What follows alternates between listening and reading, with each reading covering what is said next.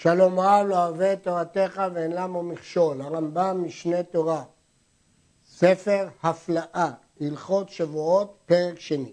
לאחר שלמדנו בפרק הקודם מהן ארבע סוגי השבועות, בפרק זה מבאר הרמב"ם כיצד נשבעים, מהי השבועה, אופן השבועה. אחד הנשבע אחת מארבע מיני שבועות אלו מפי עצמו, ואחד המושבע מפי אחרים וענה אמן. אפילו ישבעו גוי או קטן וענה אמן, חייב שכל העונה אמן אחר שבועה כמוציא שבועה מפי. אין הבדל אם אדם נשבע בעצמו, בנוסח שנראה לקמן, ובין אם הוא עונה אמן אחר אחר שמשביע אותו. מניין הדבר נלמד? משבועת הסוטה, והשביע הכהן את האישה בשבועת העלה, ואמרה האישה אמן אמן. רואים שעניית אמן פירושה כשבועה עצמית. ואפילו אם המשביע אותו הוא גוי, כמו שמצינו אצל משה רבנו, שיתרו השביע אותו שלא לשוב במצרים, וצדקיהו הושבע על ידי נבוכדנצר, וגם במלך נבוכדנצר מרד אשר השביעו באלוהים. ולגבי מושבע מפי קטן, כותב הכסף משנה שנלמד מגוי, שקטן לא גרע מגוי. ממשיך הרמב"ם, ואחד העונה אמן, או אומר דבר שעניינו כעניין אמן, כגון שאמר הין, או מחויב אני בשבועה הזו, או קיבלתי עליי שבועה הזו, וכל כיוצא בזה, בכל לשון, הרי זה כנשבע לכל דבר. בין לחייבו מלכות, בין לחייבו קורבן. אומר הרמב"ם, לאו דווקא אם הוא אומר את המילה אמן, אלא כל תוכן אחר, שהתוכן מקביל לעניית אמן, כגון אני מסכים, אני מקבל, אני מחויב בשבועה הזאת, אפילו בלשון זרה, זה נקרא כעניית אמן. הדין הזה לא מפורש בגמרא. וכותב הכסף משנה, דבר פשוט הוא. אבל הבית חדש שואל, אולי רק המילה אמן, פירושה קבלת שבועה. אבל אנחנו רואים שלא כך, אנחנו רואים שהרמב"ם הבין שהיסוד של אמן פירושה קבלת שבועה, האמנת דברים, ואם כן אין הבדל בין אם הוא אומר את זה בלשון כזו או בלשון אחרת, ברגע שהוא מקבל את הדברים זה נקרא אמן. ב. אחד הנשבע או שישבעו אחר בשם המיוחד או באחד מן הכינויים כגון שנשבע במי ששמו חנון, ובמי ששמו רחום, ובמי ששמו ערך אפיים וכיוצא בהם בכל לשון, הרי זו שבועה גמורה. דעת הרמב"ם שבכל שבועה חייבים להזכיר את שם השם או כינוי. שמות השם מפורשים ברמב"ם בהלכות יסודי התורה, א', ד', י"ק, שדי, צבאות, כינויים מבוארים פה חנון ורחום, ערך אפיים ורב חסד, כינויים. והכוונה היא חנון מי שהוא חנון. הדברים הללו נקראים כינויים, במי ששמו ערך אפיים. אם כן, כל הכינויים או כל השמות, מי שנשבע בהם, זה שבועה גמורה. בהלכות סנהדרין מבאר הרמב"ם. שהשמות שקוראים הגויים לקדוש ברוך הוא, הרי הם ככל הכינויים. ועל פי זה פסקו אחרונים שהנשבע בשם השם בכל לשון, הרי זו שבועה. ממשיך הרמב"ם. וכן עלה וארור, הרי הם שבועה. לא רק אם הוא אומר אני נשבע, גם הוא אומר את המילה עלה או ארור ומזכיר את שם השם או כינוי, זאת שבועה. והוא שיזכור שם מן השמות או כינוי מן הכינויים. כיצד?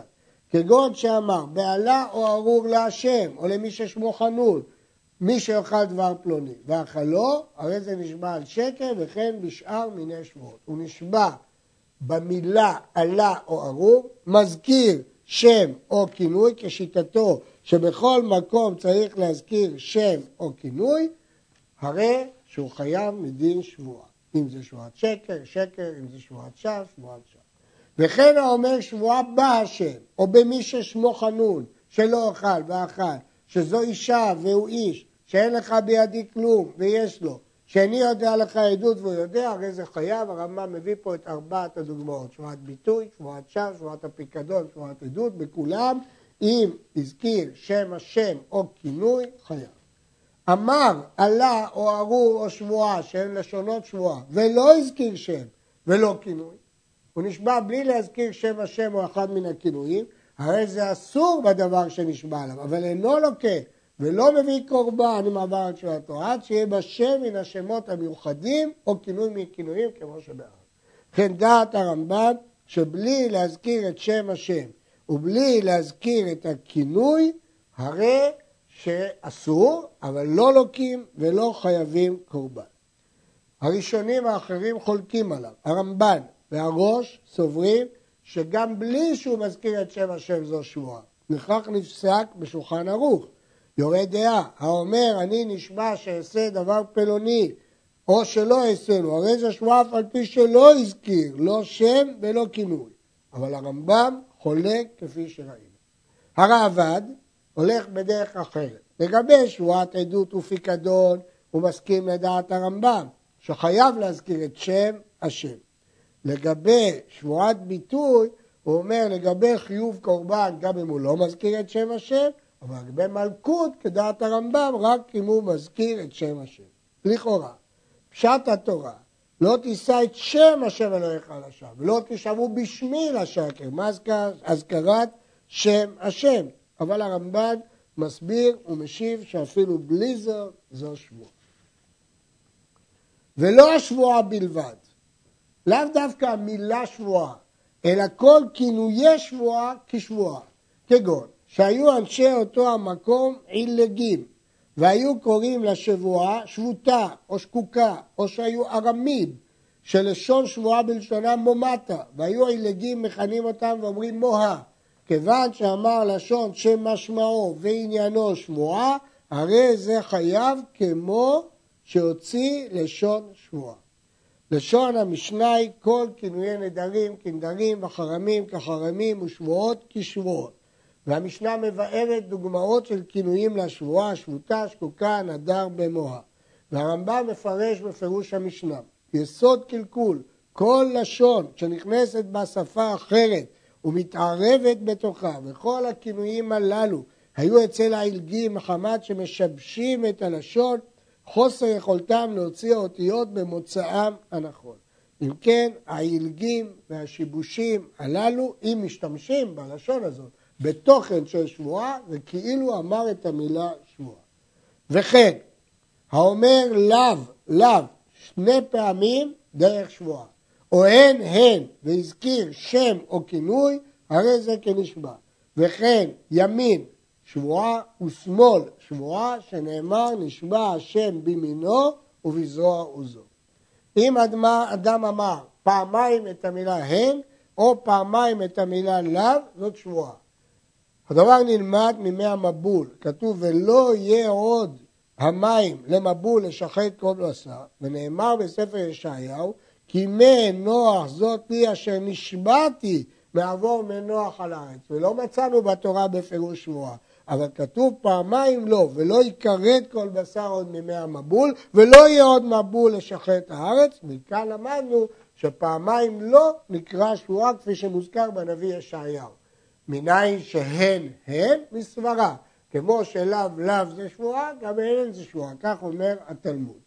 הרדווז מעיר שהם צריכים להיות סמוכים זה לזה, כפי שכתוב בתורה. אם כן, רק פעם.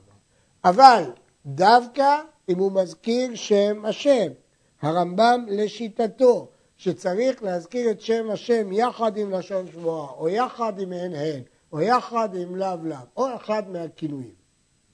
וכן ימין שבועה, כתוב בפירוש בתורה, נשבע השם בימינו, מכאן שימין זה מילה שבועה.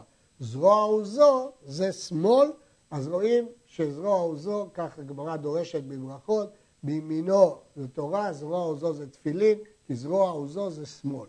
אז שם אה, ימין זה שבועה ושמאל זה שבועה. וכן האומר, מבטא שלא אעשה כך וכך, והזכיר שם או כינוי, הרי זו שבועה. גם הלשון מבטא, כי כתוב בתורה, או נפש כי תשווה, לבטא בשפתיים. יש מקור נוסף, ונדרע עליה, או מבטא שפתיה. אבל גם כאן צריך להזכיר את שם השם לפי הרמב"ם. האומר, איסר להשם, או למי ששמו חנון, שלא יצא או שיצא ולהוציאו בלשון שבועה, הרי זו שבועה. גם המילה איסר זו שבועה, כפי שמשמע בפירוש בתורה, לאסור איסר על נפשו. ח' שמע חברו נשבע ואמר אני כמותך. הוא לא אמר אמן, הוא לא אמר אני מקבל, הוא אמר אני כמוך. הואיל ולא הוציא שבועה מפיו ולא השביעו חברו, הרי זה פטור, וזה הוא מדפיס בשבועה שהוא פטור. הוא לא אמר גם אני נשבע, והוא לא ענה אמן על משהו שהחבר שלו השביע אותו, אלא הוא תפיס את עצמו בחברו. אמר אני כמוהו, פטור. זאת מחלוקת בתלמוד בין אביה לרבה. אביה אמר מדפיס כמוציא שבועה מפיו. רבה אומר לא כמוציא שבועה מפיו. הדבר הזה מחלוקת, כמובן שהרמב"ם פוסק כרבה שאין הדפסה בשבועה. וכן אם הוא מדפיס בחפץ, אחד נשבע שלא יאכל בשר זה, והוא אמר הפת כבשר, הרי זה פטור על הפת. נדגיש, פטור ממלקות ומקורבן, אבל אסור לו לאכול. כך סובר הרי מיגש וכך משמע מהרמב"ם, שזה אסור, אבל מהריף משמע שאפילו אין איסור. אבל מלשון הרמב"ם משמע שיש איסור. יש להעיר שהראשונים רבים הבינו שאם הוא מדפיס באיש, חייב. וכך נפסק בטור ובשולחן ערוך יורה דעה. לא כמו הרמב"ם, רק מדפיס בחפץ פטור. אבל הרמב"ם סובר שהמדפיס, כלומר אני כמותך, אפילו באיש הוא פטור, אמנם משמע שאסור, אבל הוא פטור, כי הוא לא נשבע והוא לא ענה אמן אחר שבוע. וכן, אם נשבע שלא אכל בשר זה, וחזר ואמר הפה עד זו כבשר הזה, זה נקרא מדפיס בחפץ. הרי זה פטור על הפת, שהרי לא הוציא שבועה עליה, לא הדפיסה. ואף על פי שהוא פטור מן המלכות ומן הקורבן, אסור לו לאכול אותה הפת שהדפיסה בשבועה. בפירוש אומר פה הרמב"ם שאסור. אמנם, במדפיס בגברא, באיש, הוא רק אמר פטור, ואילו פה הוא הדגיש שאסור. וזה הביא למחלוקת האחרונים. האם הרמב"ם מתכוון שגם שם פטור אבל אסור, או לא. דווקא פה, במדפיס בחפץ אסור, במדפיס באיש מותר. לכאורה משמע שבשניהם פטור אבל אסור. הלכה י' מי שנתכוון לשבועה וגמר בליבו שלא יאכל היום או שלא ישתה ושדבר זה אסור עליו בשבועה ולא הוציא בשפתיו, הוא החליט את זה בלב, הרי זה מותר, שנאמר לבטא בשפתיים, אין הנשבע חייב עד שיוציא עניין שבועה בשפתיו, כך מפורש בתלמוד על פי התורה. וכן אם גמר בליבו להישבע וטעה והוציא משפתיו דבר שלא היה בליבו, הרי זה מותר. כיצד? המתכוון להישבע שלא יאכל אצל ראובן, וכשבא להוציא שבועה נשבע שלא יאכל אצל שמעון, הרי זה מותר לאכול עם ראובן, שהרי לא הוציא בשפתיו, הוא רק גמר בליבו. ועם שמעון, שהרי לא היה שמעון בליבו, וכן שאר מיני שבועות, אינו חייב עד שיהיו פיו וליבו שווים. צריך שיוציא בשפתיו, אבל צריך שיוציא בשפתיו את מה שבאמת הוא חשב בליבו. אבל אם הוציא בשפתיו מה שהוא לא חשב בליבו, זה לא נקרא שבועה. לפיכך, אם נשבע אחד בפנינו שלא יאכל היום, ואכל, ויתרו בו, ואמר, אני לא אהיה בליבי אלא שלא יצא היום, וטעה לשוני, והוציא אכילה שלא היה בליבי, הרי זה אינו לוקה, כיוון שפיו וליבו אינם שווים, והעדים לא יכולים לדעת מה היה בליבו. עד שיודע בפני עדים קודם שיאכל שעל אכילה נשבע ושקיבל עליו התראה, ולא טען שטעה בעת ההתראה, אף על פי שטען אחר כך אין שומעים בו. אם יתרו בו והוא שתק וקיבל את ההתראה, משמע שהוא לא טעה. אז אפילו שאחר כך שהוא יטען שהוא טעה, לא שומעים לו, כי כבר הוא קיבל התראה. וכן אם יתרו בו ואמר מעולם לא נשבעתי או לא נדרתי על דבר זה, לאחר שהעידו עליו שנשבע או שנדר, אמר כן היה, אבל לא היו פי וליבי שווים, או תנאי היה בליבי על הנדר, אין שומעים לו, ולוקה, כיוון שהוא שיקר, הוא אמר בתחילה שבכלל הוא לא נשבע, ותפסנו אותו על פי עדים שהוא נשבע, אז עכשיו הוא כבר לא יכול לתקן ולהגיד טעית. כיוצא בו. אמרו לו אשתך נדרה, ואמר בליבי היה להפר לה, והפרתי, שומעים לו, אנחנו מאמינים לו. אמרו לו נדרה, והוא אומר לא נדרה, זה לא נכון. כיוון שראה אותם, העידו עליו, העידו שהיא נדרה. אז הוא עכשיו ראה שהם מעידים שהוא נדרה, אין לו ברירה, אמר בליבי היה להפר לה, אין שומעים לו, כי ראינו שהוא שיקר. אם מלכתחילה היה אומר אני שמעתי והפרתי, הוא היה נאמן. אבל כאן רואים שבתחילה הוא אמר שלא נדרה, ואחר כך, כשלא הייתה לו ברירה, הוא תיקן. אז לכן הוא לא נאמן. גמר בליבו שלא לאכול פת חיטים, ונשבע שלא לאכול פת סתם, אסור בפת חיטים, שפת חיטים פת שמה. כיוון שליבו היה על פת חיטים, למרות שהוא הוציא סתם בלא תואר, ההגיוני הוא שהמילה פת כוללת את פת חיטים. ולכן זה אסור.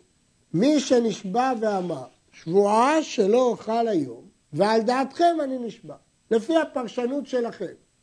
אין זה יכול לומר כך וכך היה בליבי, שלא נשבע זה על דעתו, אלא על דעת אחרים. וכיוון שהיה פיו וליבם של אחרים שווים שנשבע על דעתם, חייב. ליבם של אלו במקום ליבו קם, וכן נשאר מן השמות. הוא אמר, אני נשבע על דעתכם, לפי איך שאתם מפרשים ומבינים. אז ממילא הוא העביר את סמכות הפרשנות, המחשבה, עליהם. ולכן לא חשוב מה הוא חשב, חשוב מה הם חשבו. למה הדין הזה כל כך חשוב? לגבי שבועת הדיינים. לפיכך, כשמשביעים הדיינים את הנשבע, אומרים לו, לא על דעתך אנו משביעים אותך, אלא על דעתנו. למה? כי אחרת הוא תמיד יוכל לטעון, התכוונתי כך או התכוונתי כך, לכן אומרים לו, לא, אתה נשבע על דעת הדיינים, ואז הוא לא יוכל להתחמק בטענה שהוא התכוון דברים אחרים.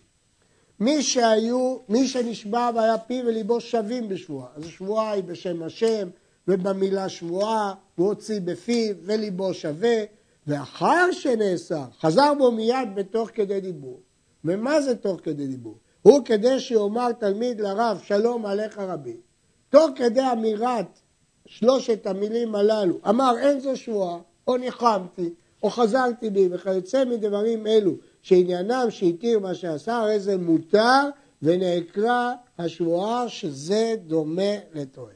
אדם יכול בתוך כדי דיבור לחזור בו משבועתו, זה נראה כאילו הוא טועה, ולכן בתוך כדי דיבור השבועה בכלל לא חלה. זה לא שהוא התיר את השבועה, השבועה בכלל לא חלה. יש לומר שיש שיטת ראשונים שלא במקרה זה כדי שלום עליך רבי, אלא כל מה שנתנו לאדם את האפשרות לחזור בו כדי שהוא יוכל להגיד שלום עליך רבי ולהתחרט תוך כדי. וכן אם אמרו לו אחרים חזור בך, או מותר לך, וכיוצא מדברים אלו, וקיבל מהם בתוך כדי דיבור, ואמר הנה, או חזרתי בי, וכיוצא בזה. הרי זה מותר, כיוון שהוא הסכים לחזור בו. ואם אחר כדי דיבור, אינו יכול לחזור בו. בוודאי שאחר כדי דיבור, הוא לא יכול לחזור בו. יש להדגיש שכשמדובר פה כדי דיבור, תוך כדי דיבור לשבועתו, לא כדי דיבור לדבריהם, כי אז זה כבר לא כדי, תוך כדי דיבור לשבועתו. ויש שאומרים שאולי אפילו תוך כדי דיבור לדבריהם, הכל נחשב תוך כדי דיבור אחד, הוא יכול לבטל את שבועתו. נשבע וחזר בו בתוקף הוא בליבו, אין זה כלום, כי דברים שבלב אינם דברים. וכן אם אמרו לו אחרים, חזור בך או מותר לך או מחול לך וקיבל דבריהם בליבו בתוך כדי דיבור, אין זה כלום. עד שיוציא החזרה בפיו כמו השבועה. השבועה צריכה להיות בפיו והחזרה צריכה להיות בפיו תוך כדי דיבור.